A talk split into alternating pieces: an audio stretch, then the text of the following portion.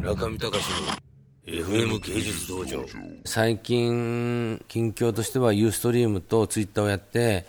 慢性的な寝不足、毎日3時間ぐらいしか眠れない日々が続いており、中毒なんですよ、これ。ですから、あの昼寝をしてても、頭の中ユーストリームのカメラを持ってるとか、ツイッターで次どういう文字を書くとか、もうずっとこうあって、やっぱりこう、あのそもそもね僕がこう作品を作って人生で1回だけちょっとしたスランプっぽいのがあったんですけどその時は自分探しで Q2 にすごいハマった時があってそれ Q2 でなんか女の子と会ってどうのこうのするっていう宮台真司さん的なそういう直接的な行動というよりはあのまあずっと出ばがめですよね。でそれラジオみたいにずっと流してたんで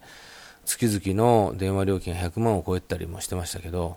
まあ、そういう流れでそのその時は何を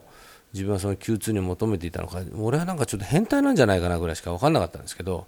まあ、今こうユーストリームとツイッターをみんながこうある種の日の光の当たる場所でのそういうコミュニケーションのあり方みたいなものを感じるとですねあの時あんなにはまってしまった Q2 っていうのはそこがやっぱライブの実況中継であるっていう。しかもライブの実況中継がすごくこう生々しくしかもプライベートであるっていうのが大事だったんですよね。YouTube とかブログとかもちろんどんどん出てきててそれはそれなりに見てましたけどニコ動もいまいちはまれなかったのはやっぱりそこに録画性みたいなものがあったからかなと。ユーストリームはライブで相互完成で向こうからこっちが配信しているときに文字を書き込むと僕が答えることができる。要するにラジオの生放送みたいな。そもそもあの FM 芸術道場も最初はね生放送ということで始まったんですけれども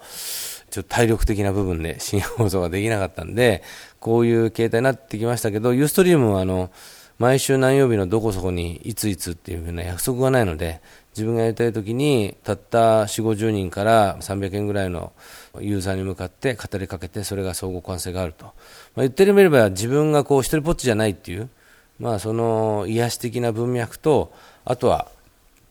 コミュニケーションに対するこうある種の渇望感みたいなものはすぐに癒されるっていう、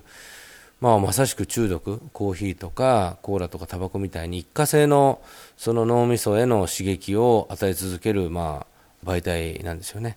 これがだからどうしたこうしたってわけでもないですけどただし一つだけこの中毒に効能があるとすればイベントとかで人がよく集まってくれてると。